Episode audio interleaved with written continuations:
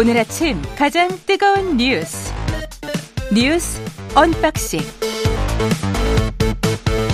자, 뉴스 언박싱 시작하겠습니다. 민동기 기자, 김미나 평론가 나와 있습니다. 안녕하십니까? 안녕하세요. 오는데 눈 많이 내리죠? 눈이 진짜 오는 것처럼 옵니다. 오는 것처럼 옵니까? 네. 네. 도로는 어땠습니까? 아, 굉장히 미끄러웠고요. 그렇죠. 그 운전을 하고 왔는데 차선이 잘 안 보여요. 잘 안 보이죠. 네네. 지금 수도권과 중부지방에 대설특보입니다. 많은 눈이 내리고 있고요. 운전을 가급적이면 안 하시는 게 좋고, 대중교통 이용하시는 게 좋고, 운전하시면 안전거리 유지, 감속 운행 잘 아시죠? 예. 저처럼 이제 차 없는 사람들은 눈 오면 이제 뭐 낭만적이고 이런 기분인데, 여기 차가 있으면 이 교통사정에 대한 걱정부터 할 수밖에 없는 거 아니겠습니까? 그렇죠. 예. 대중교통을 되도록이면 이용해라, 이런 문자도 오고, 대중교통을 이용하셔야 되겠습니다. 예. 근데 버스도 타보면 조금 좀 그래요. 눈 올 때는. 그렇죠. 뭐 일단 도로 위를 사실 가는 지하철이 것은 최고예요. 그렇습니다. 눈 올 때는 지하철이 최고더라고요, 정말. 그렇습니다. 예. 지하철 이렇게, 이용해야 됩니다. 이렇게 눈이 많이 오면 좀 출근 시간도 좀 조정을 해주시고 이런 어떤 유연성이 좀 필요하지 않나 싶습니다. 우리는 출근 시간을 조정을 못하. 여기서 하는 모든 얘기 우리한테 해당 사항이 없어요. 해당 사항이 없네. 슬픕니다. 예, 집권여당 국민의힘이 어제 이태원 유가족을 만난 뒤에 국정조사 복귀를 선언했습니다. 다행입니다. 네, 일단 야당 단독으로 출발했던 국조특위가 일단은 정상 궤도에 올라서게 됐습니다. 예. 국민의힘 소속 국조특위 위원들이 어제 기자회견을 가졌는데요. 야당의 일방적인 국정조사로 인한 정쟁화를 막고 국정조사 본연의 목적을 이루기 위해 국정조사에 참여해야 하는데 의견을 모았다, 이런 입장을 밝혔습니다. 오늘 예정된 참사 현장, 뭐 이태원 파출소, 서울경찰청, 이런 현장 조사에 야당과 함께 이제 참석을 할 예정인데, 말씀하신 것처럼 발표에 앞서가지고요, 어제 오후에 국민의힘 국조특위 위원들이 이태원 참사 유가족 협의회와 국회에서 간담회를 열었거든요. 근데 언론들의 평가는 결국에는 이 간담회가 복귀의 명분으로 좀 삼은 것 아니냐, 이런 평가를 좀 내리고 있고요. 어제 간담회에서 이종철 유가족 협의회 대표가 당장 국정조사에 복귀해달라면서 눈물로 호소를 했고, 그리고 예산안 처리라든가 이상민 장관 해임안 결의가 국정조사와 무슨 관련이 있느냐, 희생자들이 협상의 도구냐, 왜 딜을 하고 협상을 하는가, 이렇게 좀 굉장히 좀 질타를 좀 많이 했습니다. 간담회 직후에 주호영 국민의힘 원내대표가 국민의힘 국조특위 위원들을 긴급 소집을 해서 복귀를 요청을 했고요. 특히 국민의힘은 이태원 참사 유가족들을 향해서 막말을 했던 김미나 창원시 의원의 징계도 서두르겠다, 이렇게 밝혔는데, 분위기는 좀 좋긴 합니다만 내년 1월 7일로 국조특위가 종료 예정이지 않습니까? 그렇죠. 그래서 지금 야3당 같은 경우에는 기한을 2주밖에 안 남았네, 사실. 네, 연장을 해야 된다라는 그런 입장인데, 이 기한 연장에 대해서는 국민의힘이 분명하게 선을 긋고 있기 때문에 이게 좀 쟁점이 될 것으로 보입니다.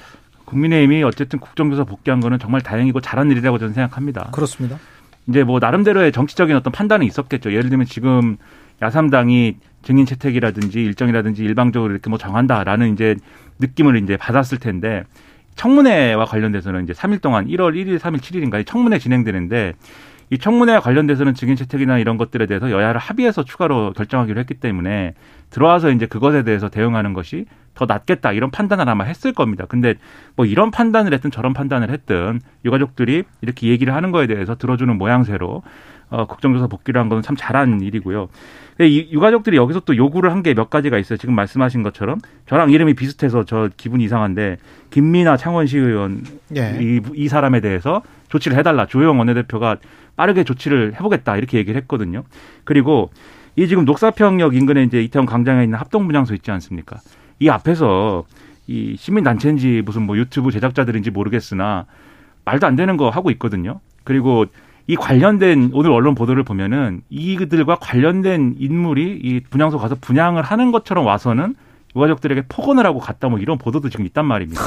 그러니까 여기에 대해서 대응을 해달라, 유가족들이 요구를 했는데 국민의힘이 우리가 한번 얘기를 해보겠다라고 답을 했어요. 어쨌든 이 자리에서 유가족들이 요구한 거에 대해서 그런 것들이 지켜지는 그런 것들을 노력하는 모습을 또 추가로 보여야 된다, 이런 생각입니다. 신자유연대라는 그 곳이죠. 뭐 언론들이 극우단체라고 표기를 하는 것도 있고요, 보수단체라고 표기를 하는 것도 있는데, 근데 국민의힘 입장에서는 보수정당이라고 표방을 하고 있는데, 그게 같이 이제 오염되거나 본인들의 정당의 이름에 뭐 먹물을 끼얹는 그런 것 같은 인상이나 이미지를 안 주게 하기 위해서라도 철저하게 당신들과 우리는 다르다라고 정체성 분리 선언을 해야 돼요. 예. 그렇습니다. 네. 그러니까 이 언어 폭력에 사실상 그 유가족들이 무방비로 노출이 되어 있는 그런 상황인데 뭐 집회하다 보면 그럴 수 있는 것 아니냐라고 혹시 생각하는 분들이 있을 것 같아서요.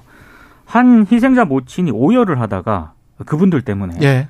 호흡 곤란 때문에 쓰러져서 구급차로 좀 실려가기도 했고요. 그리고 유가족들이 뭐 절규하다가 주저앉아가지고 병원에 가시는 분들도 있습니다. 그러니까 굉장히 현장에서는 상황이 심각하다 이런 점을 좀 말씀을 드리고 싶습니다. 예.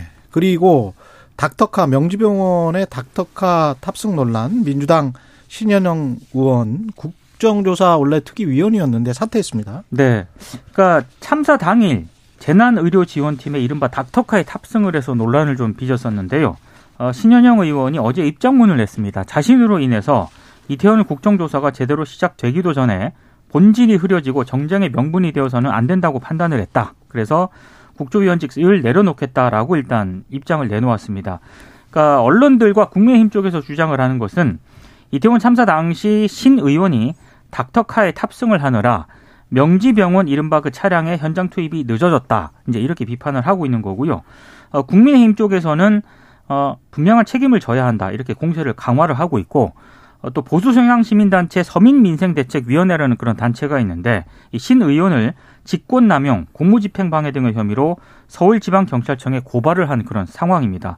민주당은 신 의원 사태로 공석이 된 국조위원회 오영환 의원을 선임을 했습니다. 그러니까 신현영 의원이 이제 의사하지 않습니까? 예. 의사인 입장에서 또 국회의원인 입장에서 이태원 참사 현장에 가야겠다라고 판단한 것 그리고 가서 이제 뭐 제대로 된 역할이 있을 수가 없겠죠. 그 일정 부분은 또 수습이 된 시점이었다고 하고 그다음에 이제 중앙응급의료센터 상황실에 가가지고 이제 보고받고 이런 것도 국회의원으로서는 이제 할 수 있는 일이라고 보지만 그 과정에서 이렇게 논란이 될 수 있었던 일들이 있다면 특히 이제 남편을 대동해가지고 이 닥터카를 이제 집 앞으로 오게 해서 이제 탔다라는 이 부분에 대해서는 제가 볼 때는 이 부분은 이제 다소 신중치 못한 그런 처신이었다고 봅니다. 그렇기 때문에 이것을 빌미로 한 여러 가지 논란을 의식해서 국조특위원에 대해 이 자리를 내려놓은 것은 제가 볼 때는 합당한 처사라고 보이고요.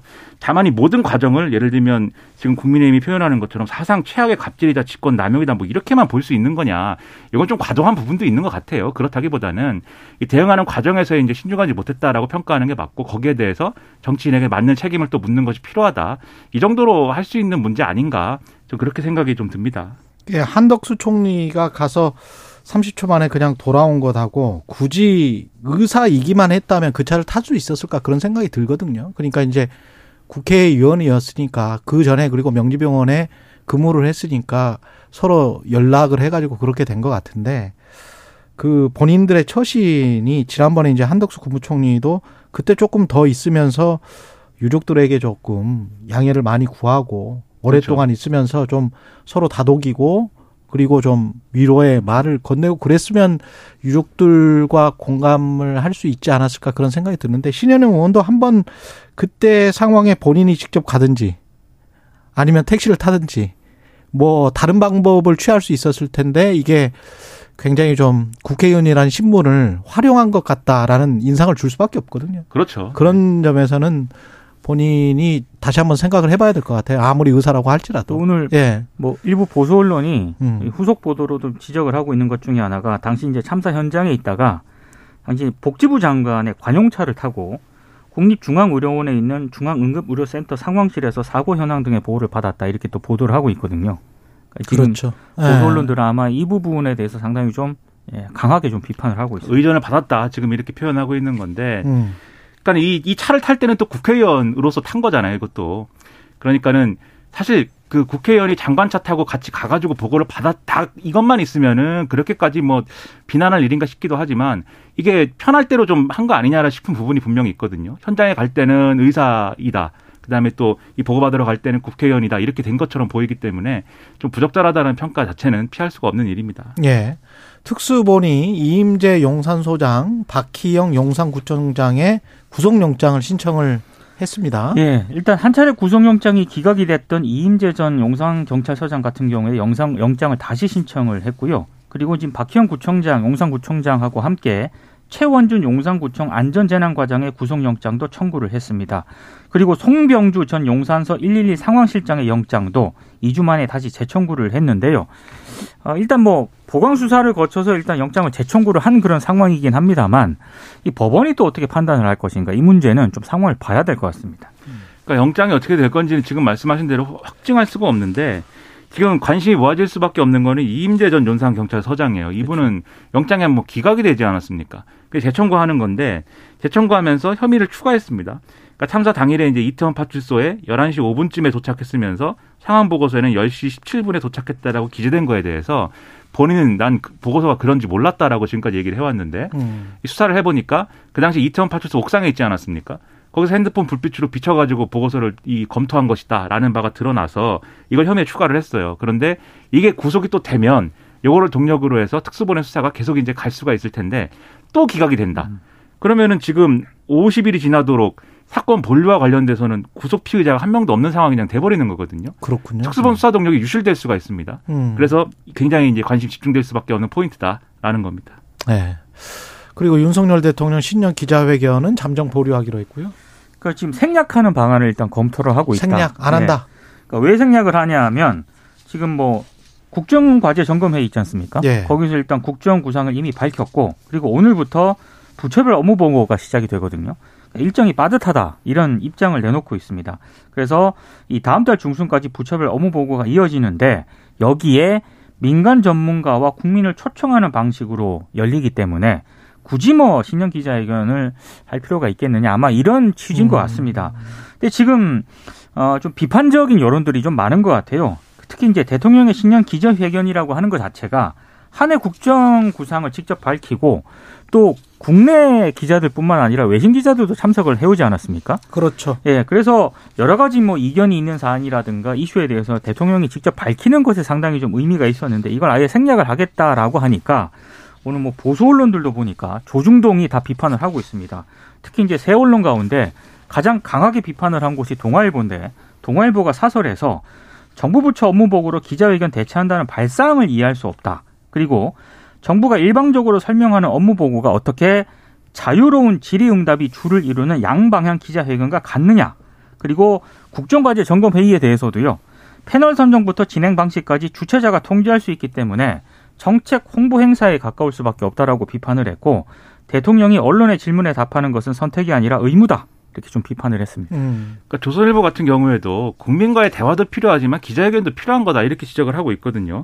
그러니까 기자들이 각종 현안에 대해서 이제 질문을 던지는 신년 기자회견하고 대통령이 사실 이제 보고 싶은 모습만 보여주는 업무 보고라든지 또 국민들을 상대로 한 어떤 소통이라든지 이런 거하고는 다르다라는 거고요. 그 말씀하신 대로 지금 첫 신년 기자회견을 이렇게 걸은 대통령은 없었다라는 점도 지적을 하고 있습니다. 그러니까 사실 좀 생각을 바꿔야 될 필요가 있는데 대통령실이. 근데 저는 좀 우려가 되는 게 이러한 일련의 어떤 행보들이 언론을 향한 굉장히 적대적인 태도로 종합적으로 해석될 여지가 충분하다라는 게 가장 걱정스러운 일이에요. 이것뿐만이 아니고 뭐 지금 MBC에 대한 어떤 그러한 대통령의 태도도 그렇고 최근에 이제 YTN에 대해서 어제도 말씀드렸습니다만 YTN이 잘못한 게 있음에도 불구하고 그 이상의 지금 어떤 대응을 한다는 점에서 언론에 대해서 굉장히 적대적이구나 이런 생각을 할 수 있는 그런 상황 아니겠습니까? 그리고 도어스태핑을 중단한 것도 결국은 MBC 문제이긴 하지만 전체 언론들이 사실은 뭐 누구 표현을 빌자면 다 단체 기합 받는 것 같은 모양새가 지금 돼버린 거잖아요. 누구 하나 잘못했다고 다 뭐 이렇게 되는 그런 상황들이. 전부 엎드려 뻗쳐? 그런 것처럼 느껴질 수 있으니까. 군대에서 자주 하는 방식이죠. 네. 그러니까 이게 좀 무리라는 겁니다. 그래서 이 신년 기자회견을 좀 이렇게 기회로 해서 언론과의 어떤 관계 개선에 나서고 그다음에 뭐 언론이 잘못한 거에 대해서 무슨 뭐 책임을 묻겠다라는 거는 저는 충분히 이해하지만 그 과도한 언론에 대한 공격을 촉발시키는 일은 되면 안 되는 거 아닙니까? 역대 정권들이 사실 그러한 우울을 범해가지고 이득을 받느냐 손해봤거든요. 나중에 똑같이 되면 안 되기 때문에 좀 태도를 바꿔서 신년 기자회견을 좋은 기회로 활용을 좀 하시기 바랍니다.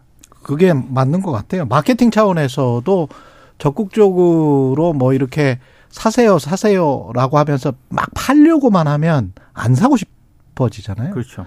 기자회견 같은 게 밀당이 있어서 거기에서 이제 중도층들은 거기서 뭔가를 좀 보는 거거든요. 그래서 지지를 안 했던 사람들도 지지를 할 수 있게 됐고 그런 그 포인트가 있는 건데 만약에 정부가 정부 간담회만 정부 부처 요인들로 한다면 언론의 제4부라는 그 기능 자체도 그냥 거의 없어져 버리는 것이고, 그리고 사회적 기능인데, 그리고 그거를 보는 사람 입장에서도 저게 과연 맥락이나 뭐랄까요? 그 보는 맛이나 이런 것들이 끌릴까요? 그렇게 해서 본인들의 어떤 정책 홍보 효과, 상품을 잘 팔 수 있을까?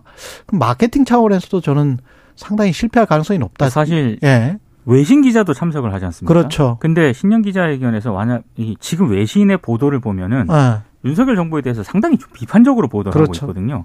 그래서 아마 그런 부분을 좀 감안을 한 게 아닌가. 이런 생각도 좀 듭니다. 거기에 대해서 오히려 당당하게 대답할 수 있는 그런 정보여야죠. 그렇죠. 그리고 이게 역대 정권을 제가 뭐 말씀을 드렸습니다만 이렇게 문재인 정부도 사실은 기자회견 별로 그렇죠. 안 해가지고 굉장히 많이 비판받았잖아요. 그렇죠. 그런 비판이 있었기 때문에 윤석열 대통령은 언론과의 관계 개선하겠다. 그리고 자유민주주의의 핵심 이 요인 아닙니까 또 언론이. 그래서 분명히 취임 초에 기자들에게 커피도 타주고 김치찌개도 만들어준다고 그러고 그랬는데 다 어디 갔냐 이런 지적도 있거든요. 예. 좀 개선을 해야 됩니다. 라디오 진행자들에게도 뭐 커피 뭐.